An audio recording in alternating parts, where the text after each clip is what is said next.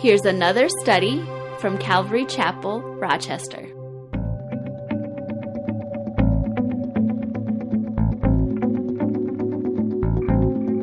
We're in Colossians. Uh, we took a break from, we finished uh, Lamentations a couple weeks ago, and I wanted to take a break before diving into Ezekiel. So I thought, you know, let's go and get back into the New Testament and take a look at the book of Colossians. And so last week we started the first part of Colossians, chapter 1. Didn't finish it. We're going to do that this morning. And uh, we did already go through the first, I believe it was the first 18 verses of Colossians. But what we're going to do this morning, I want to back up back to about verse 15 where Paul is talking about Jesus. And this is some really, really foundational things that Paul is teaching to the Colossians. Of course, they had a lot of there's a lot of false teaching going on in Coloss, and uh, Paul is really wanting to equip the believers there to instruct them and just to just to equip them to be able to stand against any false teaching. Um, you know, that's one thing that I think is really uh, needful in the church today is uh, a very good understanding of biblical doctrine, a good understanding of, of what God reveals to us about Himself in the Bible, because there is a lot of uh, misnomers, there's a lot of false teaching that is even creeping up today in the world around us. And so I think it's very uh, uh applicable for us today. But going back to verse 15, where Paul is talking about Jesus, he says, He is the image of the invisible God. And of course, that is speaking to Christ's deity, and we talked about that last week. The firstborn over all creation. Now, Jesus was not first uh, created chronologically, but this is referring to being first in rank. In fact, Jesus could not have been created because he is the creator, as we see in the next part of verse 15. For by him all things were created that are in heaven and that are on the earth, visible and invisible, whether thrones or dominions, principalities or powers. And there are uh, supernatural beings, there are angels, there are demons, Satan is real, etc. However, these were all, according to the Bible, these were all created through or by Jesus Christ. And so Paul continues all things were created through him and for him. And he is before all things, and in him all things consist. And we kind of parked on that for a few moments last week and talked about that. But as I was kind of reviewing and refreshing and preparing for this morning, I came across Dr. Henry Morris's uh, explanation or, of that word that in him all things consist. And I want to read this to you. It says the Greek word translated consist is sunistemi, from which we get sustain. The things created by Christ are now being sustained or conserved or held together by Him. He is upholding all things by the word of His power. In Him we live and move and have our being. The most basic of all scientific principles is implied in these two verses. That is, the principle of conservation of mass and energy or all things. According to this principle, nothing is now being either created or annihilated, only conserved, as far as quantity is concerned. One state of matter can be changed to another, example, liquid to solid. One type of energy can be converted to another, example, electrical energy to light energy. And under some conditions, matter and energy can be interchanged, example, nuclear fission. But the total quantity of mass and energy is always conserved. This law, also called the first law of thermodynamics, is the best proved law of science. But science cannot tell us why it is true. The reason that nothing is now being created is that create, Christ created all things in the past. The reason why nothing is now being annihilated is that all things are now being sustained by Him. If it were not so, the binding energy of the atom, which holds its structure together, would collapse, and the whole universe would disintegrate into chaos. You know, when you, when you think about that, that that's some pretty heavy stuff. And, uh, you know, he says here that nothing new is created, and I understand what he's saying, but I, I was wondering, well, what about when when uh, Jesus fed the multitudes, you know, did he create the, the, the, the, the bread and the fish to, to feed the, all those people, or did he just change what was existing? So, I, you know, I'm, I'm not sure. I don't know the answer to that.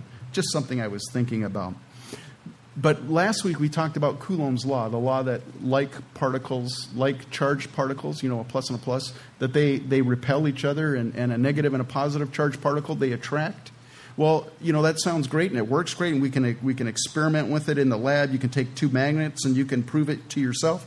However, in the atom, that law doesn't apply because you have positively charged protons that are stuck together in the, in the nucleus of an atom.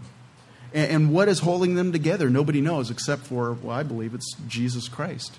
His sustaining power is what's keeping this universe together. And so, you know, when you start really, really thinking about it, it can really have ramifications. Think about this.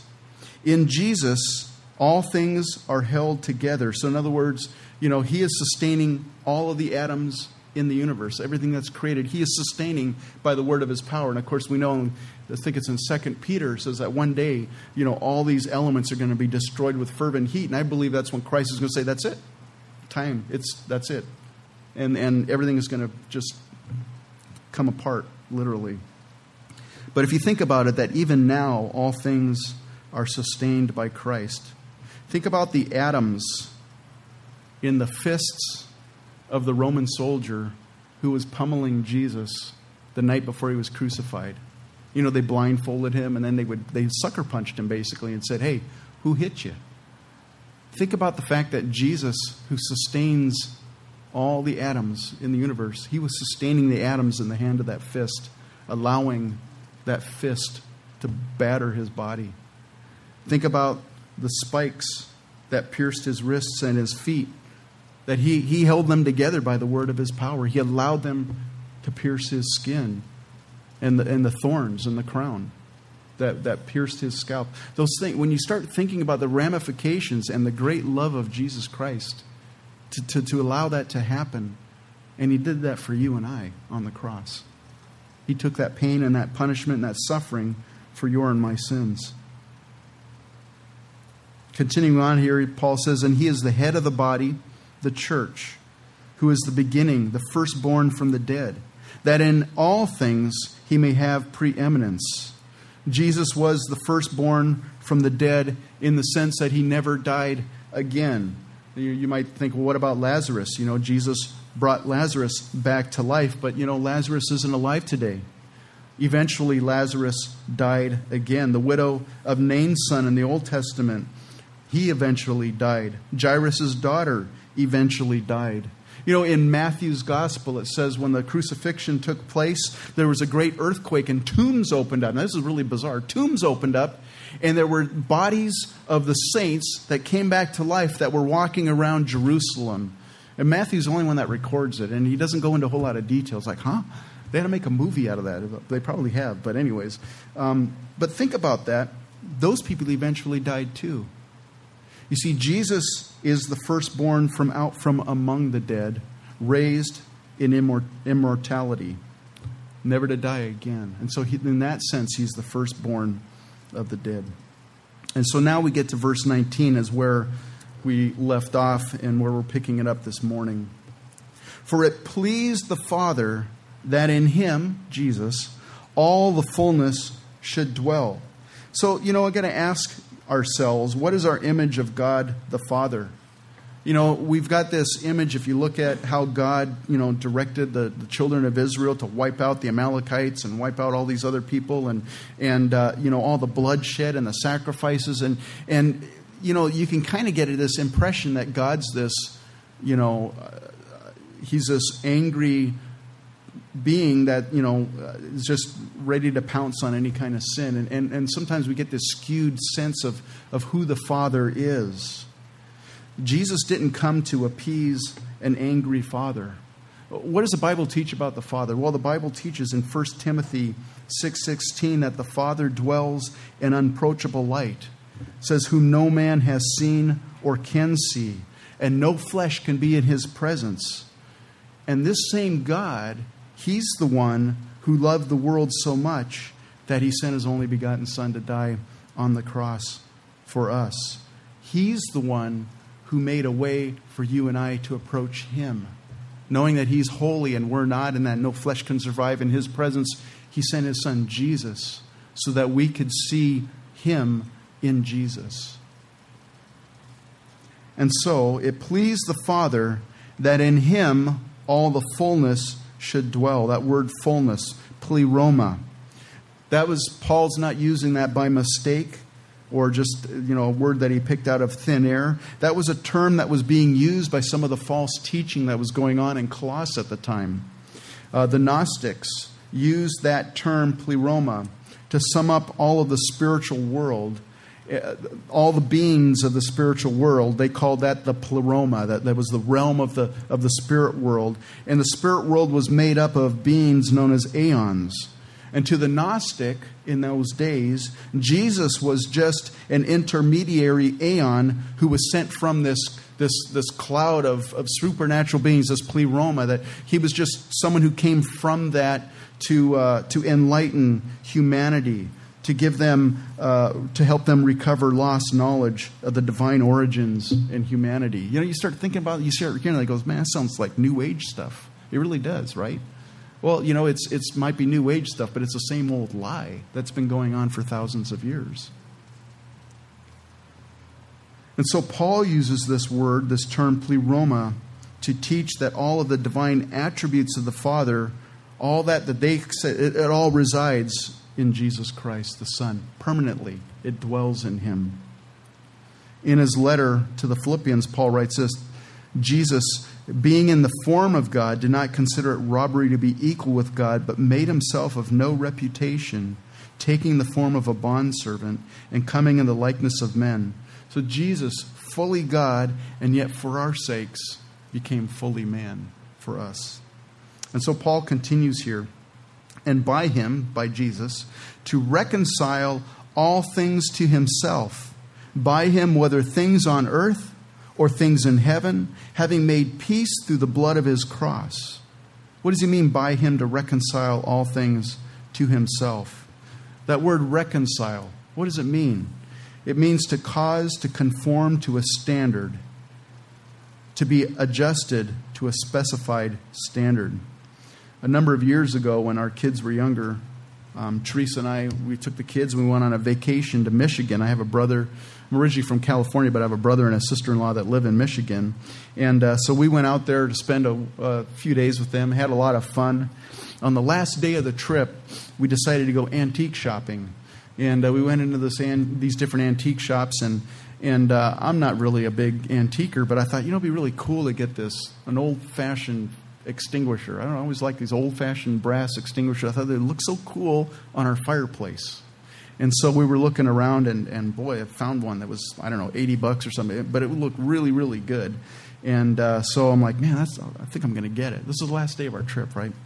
And uh, so I plunk my uh, Visa card down on the, on the counter, and uh, to my shock and horror, my credit card was declined. And uh, unknowingly, I had exceeded my credit limit. At that time, we didn't have a very big credit limit, so it wasn't, a, I mean, it seemed like, well, it was a big deal for us. But according to my calculations, however, I still had available credit. I mean, I, I knew in the back of my head, I knew how much money was available, and yet, according to the bank, there was a, there was a disconnect there. They said, You have this much money, which wasn't enough, and I thought I had plenty of money. And so I, need to recon- I needed to reconcile my account with the bank's account. That, that kind of gives you, and you guys probably do it every month. If you're if you're the the person that writes checks in your family, you know, you, every once in a while you got to reconcile your checking account because you know you think you have so much in the money, uh, so much in the checking account. And the bank says you have this much. Well, you got you got to come to a terms of an of an agreement. That's what reconciling is.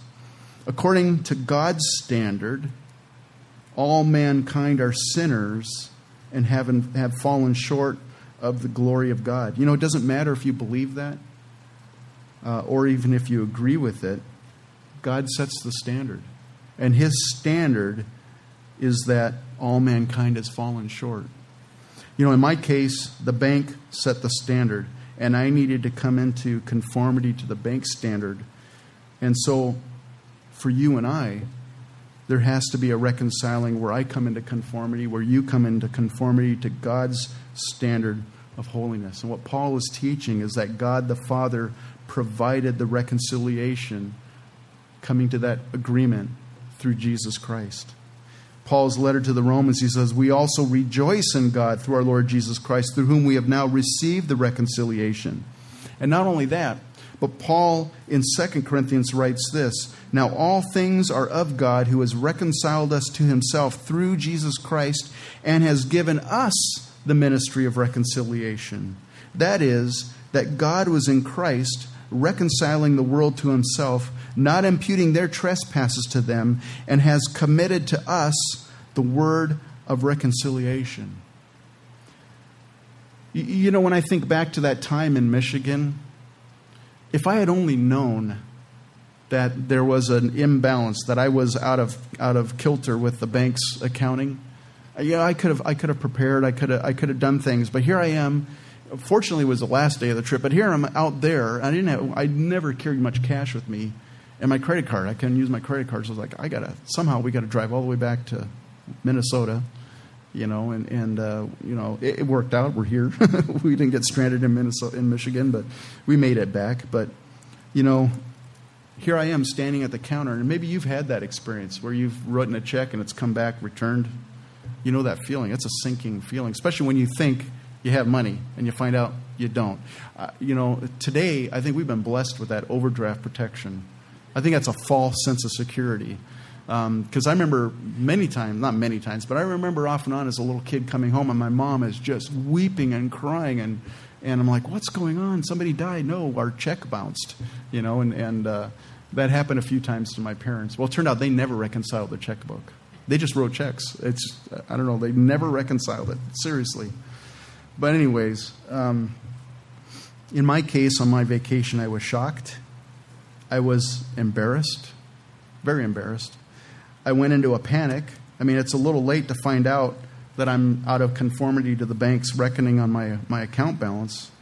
If I had only known in advance, I could have planned accordingly.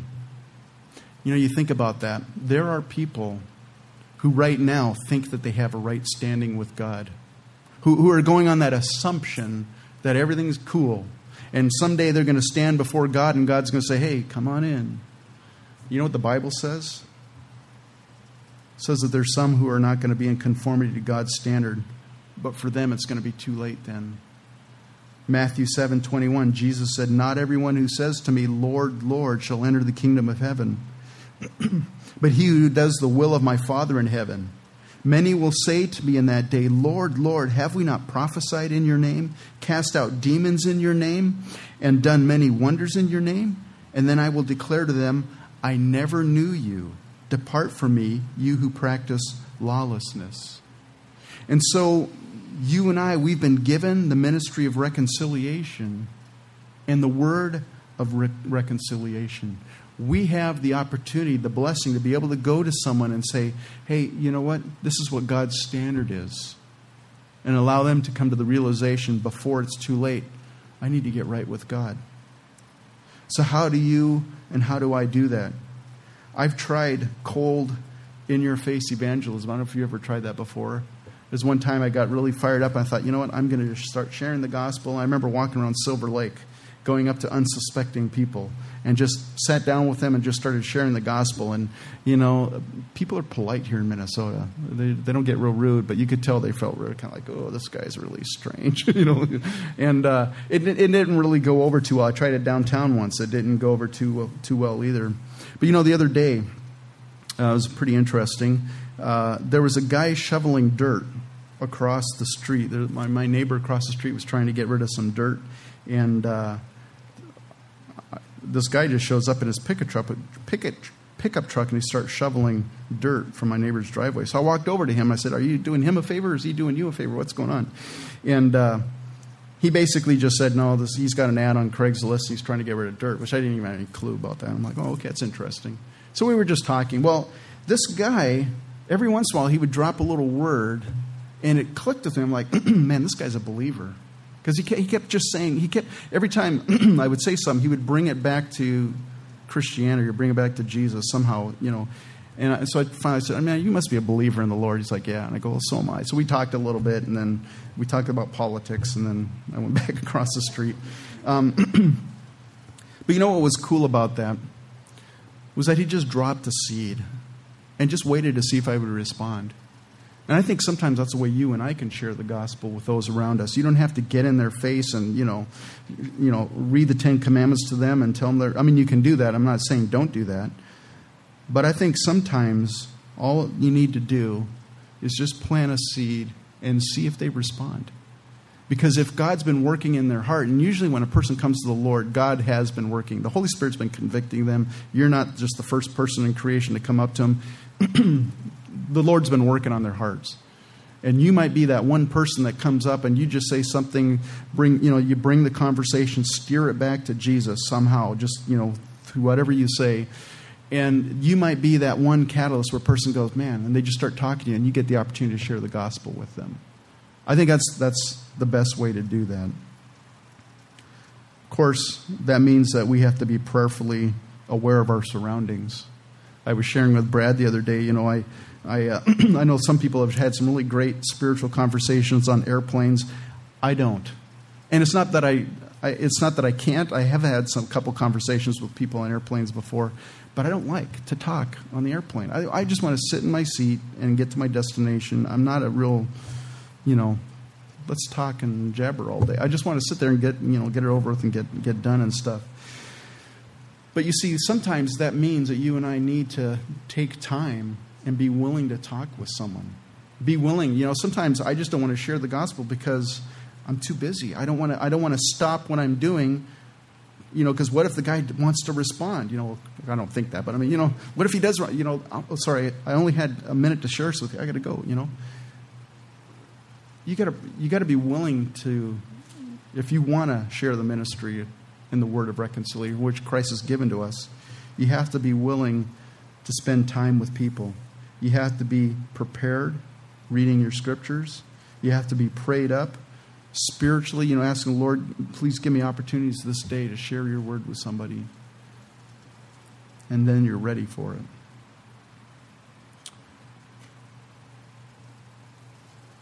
Back in verse 19, Paul writes, For it pleased the Father that in him all the fullness should dwell, and by him to reconcile all things to himself, by him, whether things on earth or things in heaven. That's kind of a weird verse. I'm you know, trying to understand it here. What does he mean? Things in on earth and things in heaven. Well, back in verse 16, we already found out, Paul says, For by him all things were created that are in heaven and that are on earth, visible and invisible, whether thrones or dominions, principalities or powers, all things were created through him and for him. And so the Father provided reconciliation for all things on earth, but also in heaven. Now, that, I don't know. It's something I'm really not too sure about as far as what Paul is referring to. Whenever I come into something like this, it's like, you know what? I could speculate. We could, we could come up with our own new doctrine about, you know, Christ dying on the cross for these spiritual people. But, you know, you can always go back to the Scripture and allow Scripture to be your, your, your commentary. What we know from Jude that angels that there are angels that rebelled against God and they're reserved in chains for everlasting judgment. The Bible says that. We also know in Hebrews that God does not give aid to angels, but he does give aid to the seed of Abraham.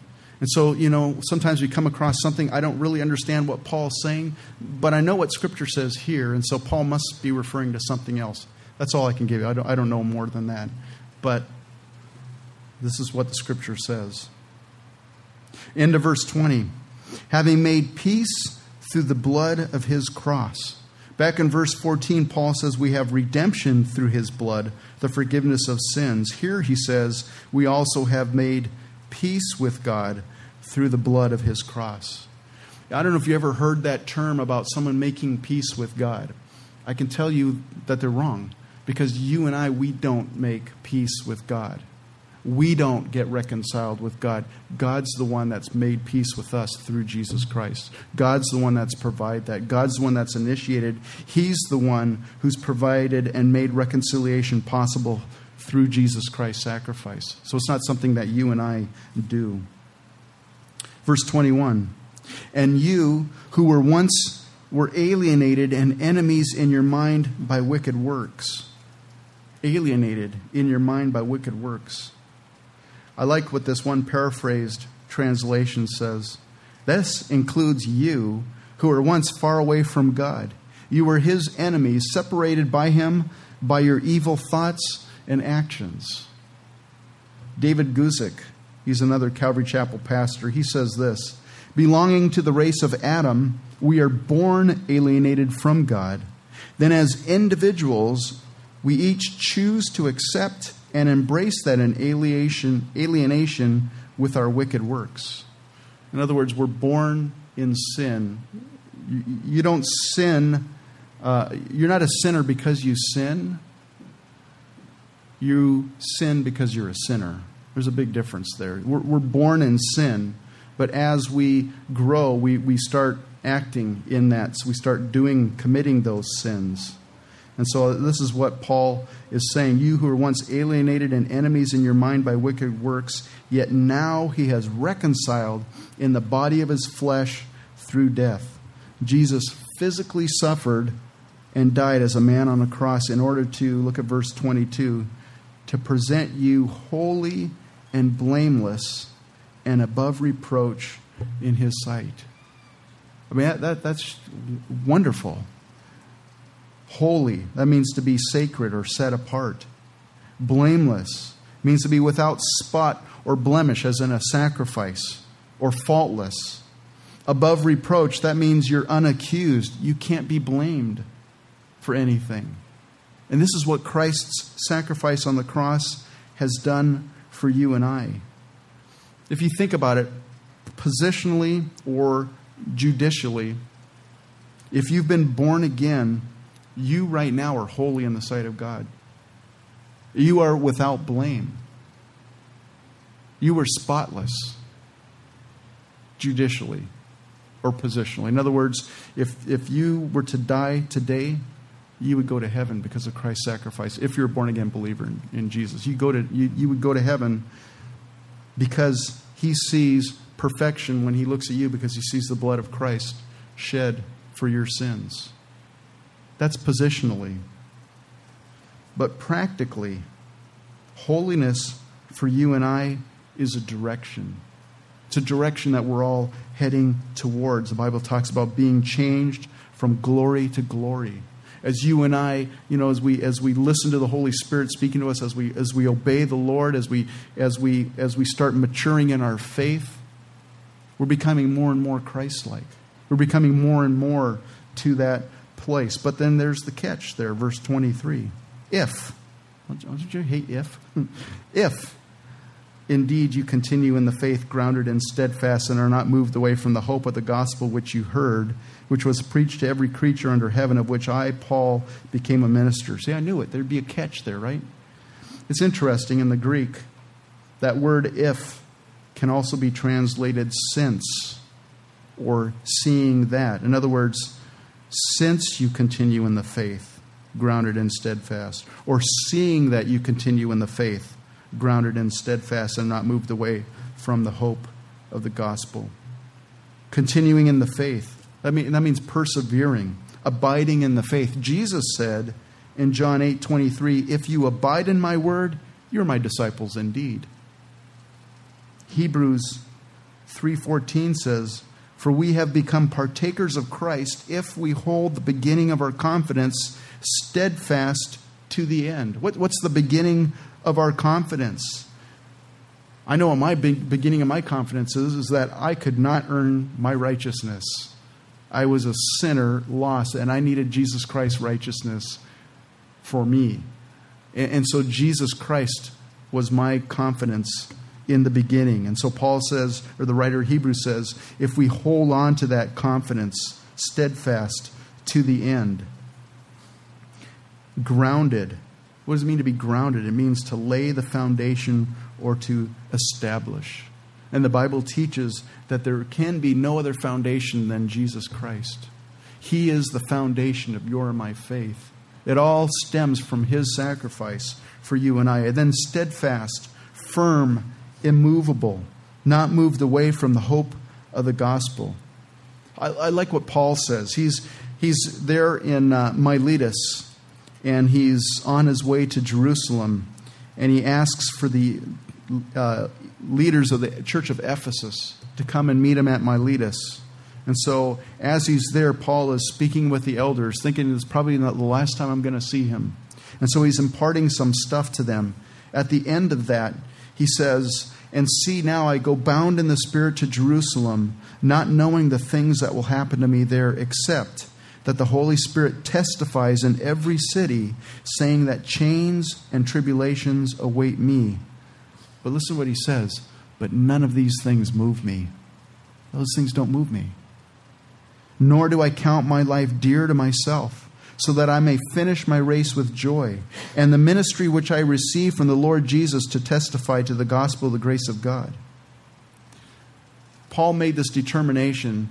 He knew that chains and tribulations were hidden his way, but he says, These things aren't going to move me. I think you and I need to get to that point where we say, you know what? No matter what happens, none of these things are going to move me. I might be going through a dark time. I might have difficulties and tribulations, but this is not going to make me move from my faith. And I'll be honest with you. I was talking with someone in the back there. Uh, we were talking about things happening. We just have this sense, and if you talk to just about anybody today, we have this sense that there's a lot of bad stuff that's going to be happening, either in our economy or politically or just in our world in general. It just seems like there's a lot of heaviness. And you don't even have to be a spiritual born again believer reading your Bible. You talk to people that aren't saved, and they, they have this impending sense of something heavy is going to be happening soon. And I think life as you and I know it, it's not going to be as you and I know it. I think it's going to become difficult.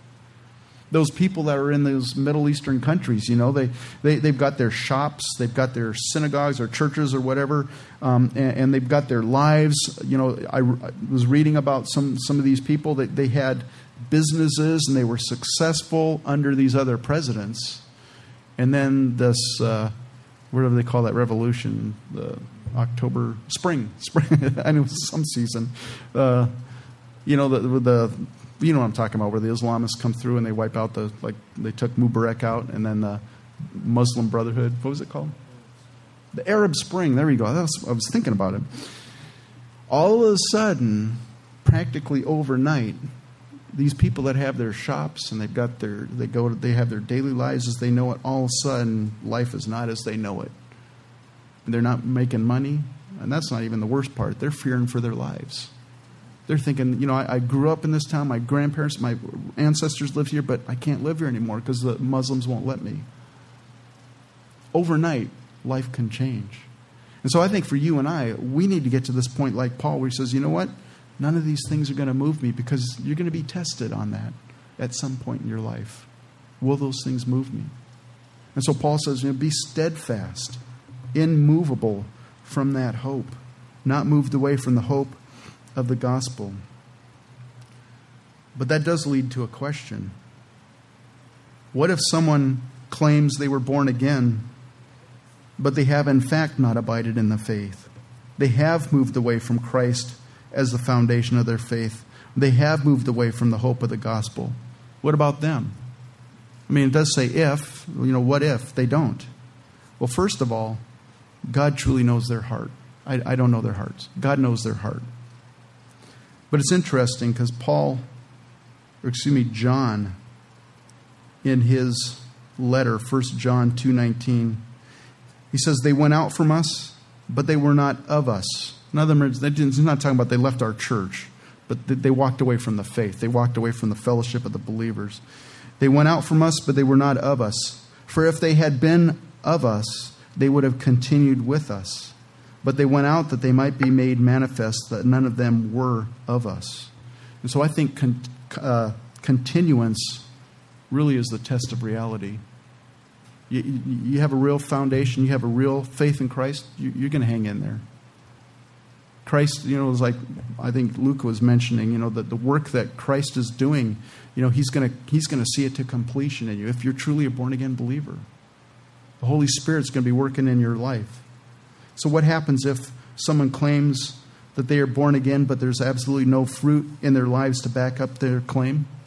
I've had situations where I've talked to people, that, you know, I've, I thought they were not even Christian. I start witnessing to them. They go, hey, hey, hey, don't, man, I, I'm a believer. Oh, you are? You look at their life and go, wow, there's no fruit. And whatever fruit there is, it stinks. There's flies on it. I mean, it's rotten. I can't, in good conscience, give people like that words of comfort that they're holy, blameless, and above reproach in God's sight. I, I can't. I'm not. I, I can't say, well, you're you're not a believer. You're going. You lost your. I can't say that because I don't know. God knows. But I can, in good conscience, give them words of comfort and say, ah, don't worry about it. You know, you'll make it in the end. It's a word of warning, I think, for each of us.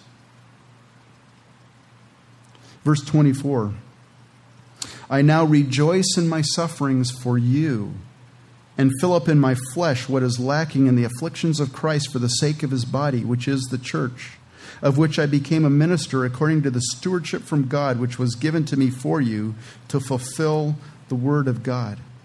Listen to, think about what Paul says here. I now rejoice in my sufferings for you. I have to be honest with you, folks. I'm not there. I don't rejoice in my sufferings for you, folks. Uh, I'm just being honest. I'm not there yet. I even have a hard time rejoicing in my sufferings for my wife. Honey, will you do this for me? Oh, man. You know, it's the grumble and the complain. Of course, then she pulls out the verse, you know, uh, don't grumble or complain. you know, it's like, oh, double whammy, you know. I struggle with that. I don't think I'm the only person. I think we all struggle with that. But this is what Paul says. Paul says, I now rejoice in my sufferings for you. And if you think about it, he didn't even know the Colossians personally. He's writing a letter. He had never visited that. It wasn't a church he started. This A, Paul has the love of Christ in him. Paul's not saying here that he is taking on Christ's suffering. In other words, I'm, you know, I'm suffering for Christ because it was lacking what he did on the cross. That, that's not what Paul is saying. Paul isn't uh, completing what Christ didn't complete because we know from the Bible that Jesus suffered alone on the cross. We know that Jesus suffered completely on the cross to the point of death. We know that he drank that cup of suffering that the Father gave him and he drank it down to the very last drop. We also know that Jesus suffered once and for all. Remember, he cried out, It's finished, it's done. There's no more suffering that he has to do. And so Paul isn't saying, hey, you know, I'm just making up for what Christ didn't, you know, didn't complete in his suffering. That's not what Paul is saying. But I, I think this paraphrased version gives the idea of what Paul means.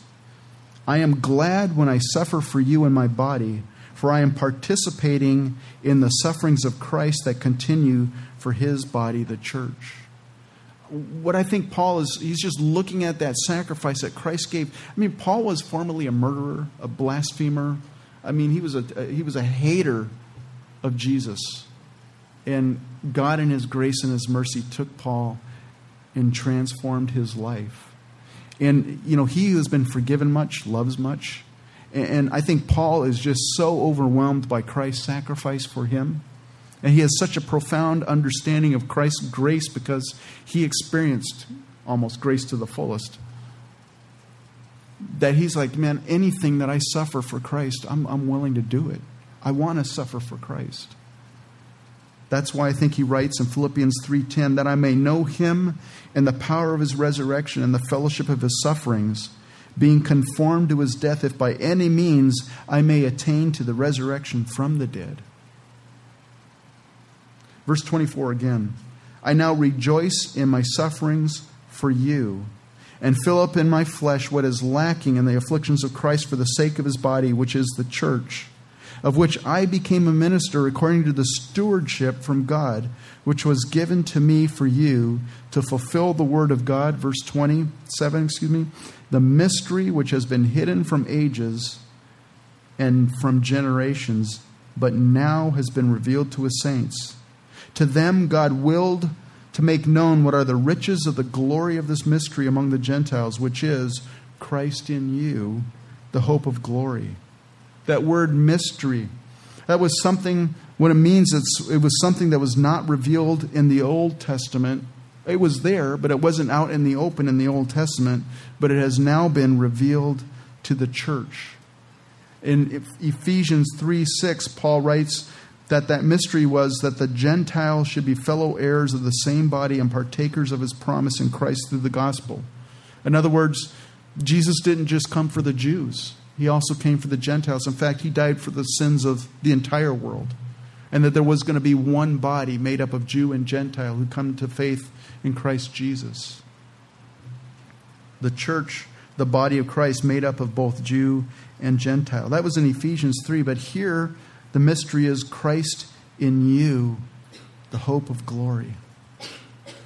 You, think about that, you know, for a Jewish person, here's the, the, the, the temple in all its splendor and all its holiness. And and you couldn't just like you know like you and i would come into church today and and we just come in kind of casually. We're just kind of dressed you know fairly casually. We'll grab a cup of coffee come sit down hang out you know real relaxing. That's not how a Jew worshiped God. A Jew, you know, they had to go through all these sacrifices. They had to make sure everything was spotless and everything was just perfect. And then just not anybody could go into God's presence, just the high priest, only once a year. So they have this impression, you know, God is there and He's holy and everything. And you and I, what's been revealed, what the mystery is, is that Christ is now indwelling you and I in our hearts in the believer's heart, that indwelling, permanent presence of God.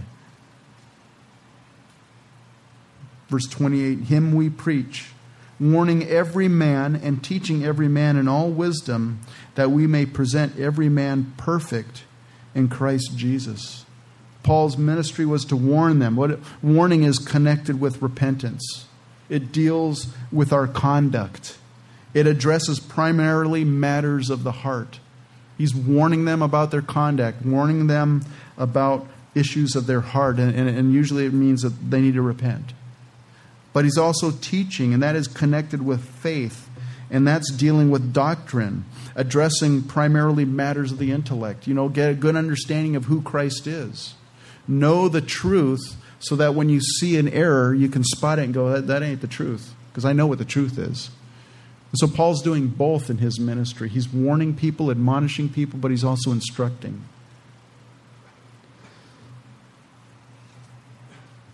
Paul was very zealous that every Colossian believer was perfect, and that word perfect means complete. Complete in Christ. In Christ. Not perfect in Paul. Paul's not trying to create a following. You know, I want you guys to be just like me. I want you to, you know, Paul's not doing that. He's trying to prepare everyone to be perfect in Christ, and that should be every ministry around it. It's not to become make people become Calvary Chapelites or Donites or whatever you want to call it. It's not that at all. It's to make you more like Christ. It's to bring you to a place where you are perfect and complete in Christ. Verse 29 to, 29 to this end I also labor, striving according to his working, which he works in me mightily. Paul recognized that God's powerful strength was in him. In fact, he relied on that, the Holy Spirit, that, that power of, of that, that moved Paul, that, that, that motivated Paul, and that made Paul's ministry effective was God's power. It wasn't Paul's power, it was God's power. But Paul didn't just sit back Paul also labored and he strived and he suffered for the Colossians. Paul spent time, you know, how many letters do we read where he says, I pray day and night for you? Paul was a prayer warrior, getting on his knees. Now, some of you, that might be suffering. I got to pray for, I get, I got to pray for them for five minutes. You know, that, that maybe that's your amount of suffering. Paul suffered for people. Paul prayed for them. Paul warned them. Paul got involved in their lives. Paul told the truth to them in love. you know, that's what the body of Christ is really supposed to be. You know, we're, we are to labor and strive for one another. We're to warn one another. We're to teach one another. We're to set an example for one another. That, that's really what being the body of Christ is, is being involved in one another's lives. And one of the things I think is kind of a hard thing for us today is, is just our culture. I mean, you know, face it. We all, uh, back in the day, you know, a husband, maybe a, maybe a man worked and, and, the, and the mother stayed home and, you know, it was a different life. But now everybody's working because of the economy. You just, just to get by, everybody's pretty much, it's, it's, it's pretty rare when, when you don't have both husband and wife working in a home. It's, it's, it's more, more the rarity than, than, the, than the norm. And so people's lives are busy. And we've got all these things that are around us that either entertain us or things that we're involved with or what. And I think sometimes we can compartmentalize our Christianity. You know, I, I, I come to church on Sunday, I, I, do my thing, and then the rest of the week I do my other thing. And then I maybe I'll come to Wednesday and be get back into that thing and do that. And, and Paul's life was just, he calls himself a drink offering, poured out. Uh, that means everything of Paul was just poured out for ministry, ministering to people. It wasn't the ministry, it was ministering to people. That's what the ministry is, is people. And so Paul was involved in people's lives. And I think that's a good, a good thing for you and I to consider this morning is, you know, do we want to be used by God the way Paul was used? ministered, you know, ministering to one another. I'll have to tell you, it's going to take time. It's going to take time away from your plans. It's not always going to be easy. I can be the first to attest that. It's not easy always. It's rewarding, though. And it has an eternal reward, of course, when we stand before the Father and, and He says, Well done, good and faithful servant. That's the goal that I'm shooting for. I know that's a goal you're shooting for, too. So, just a, a good reminder this morning. Why don't you stand up and let's go, Lord, in prayer.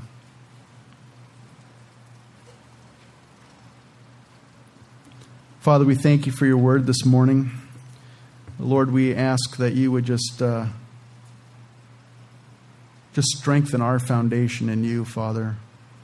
Lord, I pray that if we've uh, moved, been moved away, Lord, maybe something has happened that's just really thrown us off.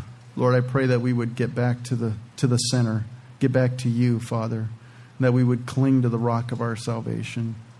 Father, we thank you that you are uh, in our midst. Lord, we thank you that you've promised to never leave us, to never forsake us. And Father, I pray that we would never leave you, Lord, that we would never walk away from you or desert you, Father.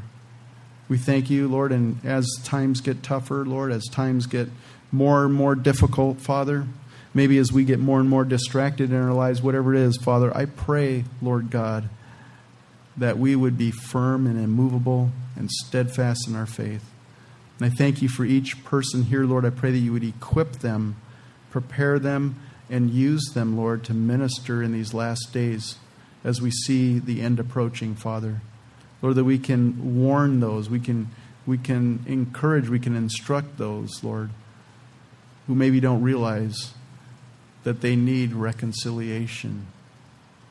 And so, Father, I pray that you would just strengthen us, give us the boldness for the ministry and the word of reconciliation.